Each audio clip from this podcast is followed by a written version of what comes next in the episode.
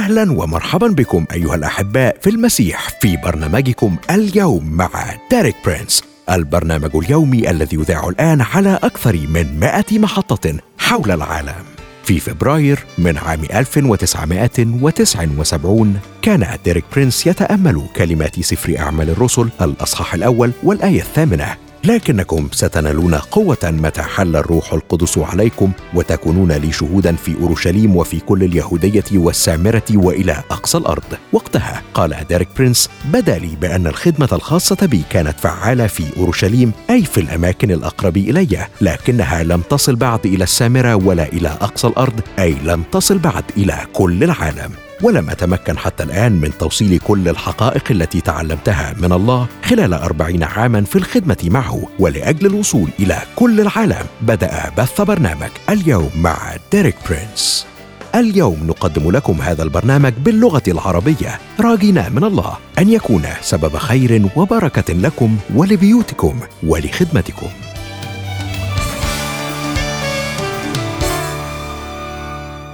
أهلا بيك صديق المستمع في حلقة جديدة من برنامجنا اليوم مع ديريك برينس. معك أشرف ومريم. أهلا يا مريم. أهلا يا أشرف وأهلا بصديقنا المستمع. مبسوطين إننا في حلقتنا النهاردة اللي عنوانها كما أرسلني الآب أرسلكم أنا. هنكمل اكتشافاتنا في كلمة الله، وهنكتشف أكتر وأكتر عن هويتنا في المسيح. وزي ما اتكلمنا في الحلقتين اللي فاتوا عن هويتنا بتيجي من اتحادنا مع يسوع، مش بس في موته لكن في قيامته كمان، وبنتحد فيه بإيماننا مش بقوتنا أو مجهودنا الشخصي. وده بيأكده لنا الكتاب المقدس في رسالة أفسس الإصحاح 2: إننا كنا أموات بالذنوب والخطايا، ولكن الله برحمته أحيانا مع المسيح، أقامنا معه وأجلسنا معه. هنلاقيه هنا بيأكد إن كل ده لازم يبقى مع المسيح، مش مع نفسنا أو مع قدراتنا ومجهودنا زي ما قلت يا أشرف بالظبط، لكن مع المسيح ومع كل اللي عمله لينا. الاتحاد يا مريم بياخدنا لطريق الخروج من القبر للقيامة، ومش بس كده، ده حتى للصعود لعرش الله. ولو فاكرين معانا التشبيه اللي وضحه لنا ديريك لما شبه الرحلة دي أو الطريق ده بالأسانسير، بنطلع وننزل حسب اتجاهه، وبنقدر نوصل حسب قوته مش حسب قوتي وقدرتي أو ذكائي. وده ياخدنا يا أشرف وياخد أصدقائنا اللي بيسمعونا لسؤال: إذا كان الأسانسير له وجهة هيوصل ليها وعنده القدرة يطلع ليها، ليه احنا بنقبل بالقليل او بنقبل بالنزول بس؟ وبمعنى تاني، لو الاسانسير ده رايح للعرش فليه عايزين ننزل قبل كده؟ خلونا كده نتأمل في السؤال ده او في الفكرة دي. عارفة يا مريم، ده يخلينا نفكر في الطريقة اللي عايشين بيها. هل طريقة حياتنا واسلوبنا بتخلينا نتحد مع يسوع كمؤمنين وتلاميذ للرب ولا لا؟ واي نوع من الاشخاص احنا محتاجين نكون عليه؟ بس خلونا قبل ما نشوف ونسمع الرد على الأسئلة دي جوانا نخرج فاصل، نسمع ترنيمة ونرجع تاني. الله بيتكلم ليا وليك، الله بيكلم كل الناس بصوت وصورة من حواليك، قوله يعطيك قلب حساس. الله بيتكلم يوليك، الله بيكلم كل الناس بصوت وصورة من حواليك، قوله يعطيك قلب حساس. الله بيتكلم وسط النار بالصمت، بيعلن أو بالصوت بهدير الأمواج العاصف، بصياح بطن الحوت. الله بيتكلم وسط النار بالصمت، بيعلن أو بالصوت بهدير الأمواج العاصف، بصياح الديك وفي بطن الحوت. حتى القبر يخبر لما، حتى القبر يخبر لما يغمر بحياة من قلب الموت. الله. ورجعنا لك صديق المستمع مرة تانية بعد الفاصل. خلينا نقرأ مع بعض جزء كتابي مهم جدا. هنقرأ مع بعض في إنجيل يوحنا إصحاح 20 ومن أول عدد 19 لحد 22. هنشوف هنا وصف لظهور يسوع أول مرة بعد القيامة لتلاميذه كلهم مرة واحدة، كان التوقيت ده يوم حد القيامة بالليل. كانوا التلاميذ متجمعين مع بعض وقافلين الباب على نفسهم وحالتهم صعبة جدا وخايفين من اليهود، لكن فجأة شافوا يسوع في وسطهم. ممكن يا مريم تقرأ لنا الجزء الكتابي ده؟ طبعا، بيقول كده في يوحنا 20 ومن أول آية 19: ولما كانت عشية ذلك اليوم وهو أول الأسبوع وكانت الأبواب مغلقة حيث كان التلاميذ مجتمعين لسبب الخوف من اليهود، جاء يسوع ووقف في الوسط وقال لهم: سلام لكم. ودي هي التحية اللي كانت معتادة في الوقت ده واللي لسه بتستخدم لغاية النهاردة. وبيكمل يقول كده: ولما قال هذا أراهم يديه وجنبه. وده علشان يثبت ليهم إن هو الشخص نفسه اللي شافوه متعلق على الصليب. ففرح التلاميذ إذ رأوا الرب، فقال لهم يسوع أيضا: سلام لكم. أنا متأكدة من إنهم كانوا محتاجين يسمعوا الكلمة دي مرة تانية، السلام. كانت قلوبهم خايفة وما كانوش مصدقين اللي بيحصل، كانوا محتاجين للتكرار ده: سلام لكم. فقال لهم يسوع أيضا: سلام لكم.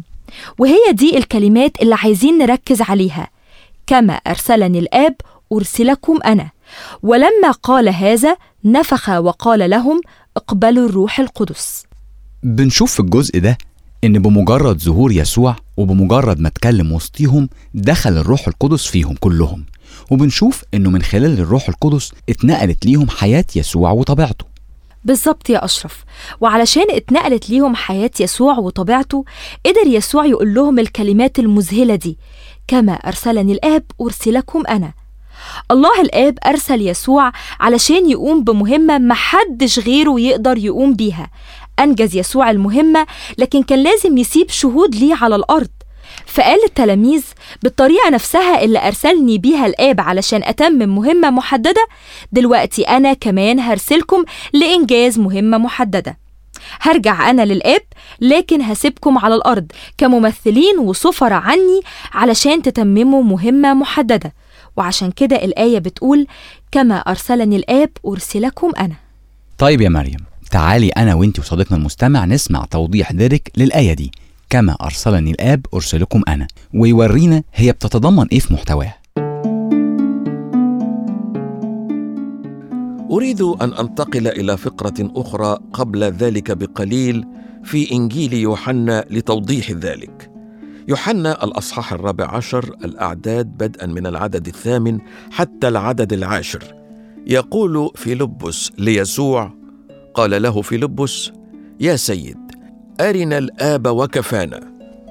قال له يسوع: أنا معكم زمانا، هذه مدته، ولم تعرفني يا فيلبس. الذي رآني فقد رأى الآب، فكيف تقول أنت أرنا الآب؟ ألست تؤمن أني أنا في الآب والآب في؟ الكلام الذي أكلمكم به لست أتكلم به من نفسي، لكن الآب الحال في هو يعمل الأعمال. هذا يبرز 3 جوانب لعلاقة يسوع مع الآب. أولا، لم يتكلم يسوع بكلماته الشخصية، لكنه قال الكلمات التي كلفه بها الآب الذي أرسله. ثانيا، لم يفعل يسوع أي شيء في خدمته المعجزية بقوته أو قدرته. قال: حقا لست أنا من يعمل ذلك، لكن الآب هو الذي يؤدي أعماله من خلالي. وثالثا، وهذا مدهش أكثر، أن من رأى يسوع كان يرى الآب، لذا قال لهم: أنتم لستم بحاجة لرؤية الآب، لقد رأيتموني، وإذا رأيتموني فقد رأيتم الآب. دعوني أعيد باختصار. أولا، تكلم يسوع بكلمات منبثقة من الآب. ثانيا، أدى الآب أعماله من خلال يسوع. ثالثا، رؤية يسوع كانت تساوي رؤية الآب. والآن إليكم التطبيق. قال يسوع: كما أرسلني الآب أنا أرسلكم. بكلمات أخرى، العلاقة ذاتها القائمة بيني وبين الآب سوف تكون نفس العلاقة بيني وبينكم. وبعد ما سمعنا يا أشرف التوضيح ده بيساعدنا نفهم أكتر إن لازم علاقتنا إحنا كمان تبقى مع يسوع بنفس مستوى علاقة الآب مع يسوع. يعني أولاً ما نتكلمش بكلامنا الشخصي لكن نسمع من يسوع ونتكلم بكلامه هو. تاني حاجة يا مريم، نكون متأكدين إن أي أعمال ليها تأثير حقيقي بتطلع مننا مش بتكون بسبب مجهوداتنا وقوتنا لكن بسبب يسوع اللي ساكن فينا. وتالت حاجة إنه أي حد هيشوفنا هو هيشوف يسوع اللي فينا. قد إيه أنا شايف يا مريم إن ده تحدي ومسؤولية كبيرة في نفس الوقت. يعني باختصار كده، أولاً لما بنتكلم إحنا بنتكلم كلام الله مش بكلامنا الشخصي. ثانياً يسوع اللي فينا هو اللي بيقوم بالأعمال الخاصة اللي بنعملها. ثالثاً أي حد يشوفنا هو شايف يسوع، وهو ده المقصود بإننا سفراء للمسيح وبنمثله على الأرض. هتلاقي بولس الرسول قدم نفس الحقيقة دي بشكل جميل في رسالة كورنثوس الثانية إصحاح 5 ومن أول آية 17 لغاية 21. ممكن تقرأ لنا الأعداد دي يا مريم؟ بيقول كده: إذن إن كان أحد في المسيح فهو خليقة جديدة، الأشياء العتيقة قد مضت، هو ذا الكل قد صار جديدا، ولكن الكل من الله الذي صلحنا لنفسه بيسوع المسيح وأعطانا خدمة المصالحة، أي إن الله كان في المسيح مصالحا العالم لنفسه غير حاسب لهم خطاياهم وواضعا فينا كلمة المصالحة. إذا نسعى كسفراء عن المسيح كأن الله يعظ بنا، نطلب عن المسيح تصالحوا مع الله، لأنه جعل الذي لم يعرف خطية خطية لأجلنا لنصير نحن بر الله فيه. هنلاقيه هنا بيبدأ بالخليقة الجديدة، ويقصد هنا إننا بننتقل في المسيح يسوع من الموت لحياة جديدة. إذا كان أحد في المسيح فهو خليقة جديدة، وبالحياة الجديدة دي بيبقى لينا كمان طبيعة جديدة بتساعدنا نكون على صورة يسوع على الأرض، وبيبقى عندنا دور نقدر نصالح الناس اللي حوالينا مع الله زي بالظبط ما عمل يسوع لما صالح البشرية مع الله.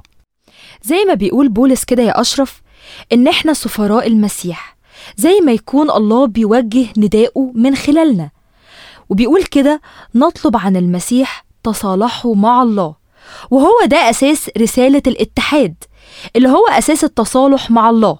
وكمان بيقول في الآية الختامية لأنه جعل الذي لم يعرف خطية خطية لأجلنا لنصير نحن بر الله فيه. تعال يا مريم نخرج مرة تانية نسمع رأي ديريك وهو بيختم حلقتنا، وهو بيتكلم عن نقطتين رئيسيتين ومهمين جدا في حلقتنا النهاردة. لنلاحظ نقطتان أساسيتان: لا يمكننا أن نصبح ممثلين للمسيح إلا إذا تغيرنا أولاً.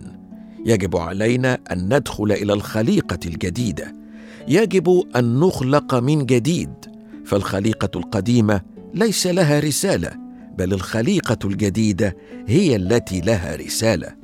وثانياً اسمحوا لي أن أؤكد مرة أخرى أن رسالتنا مبنية على هذا التبادل الإلهي الذي حدث على الصليب، عندما جعل الله يسوع الذي لم يكن لديه خطية أن يكون خطية من أجلنا حتى نصبح نحن بر الله فيه. فكر في نفسك بصفتك مصالح تم مصالحته.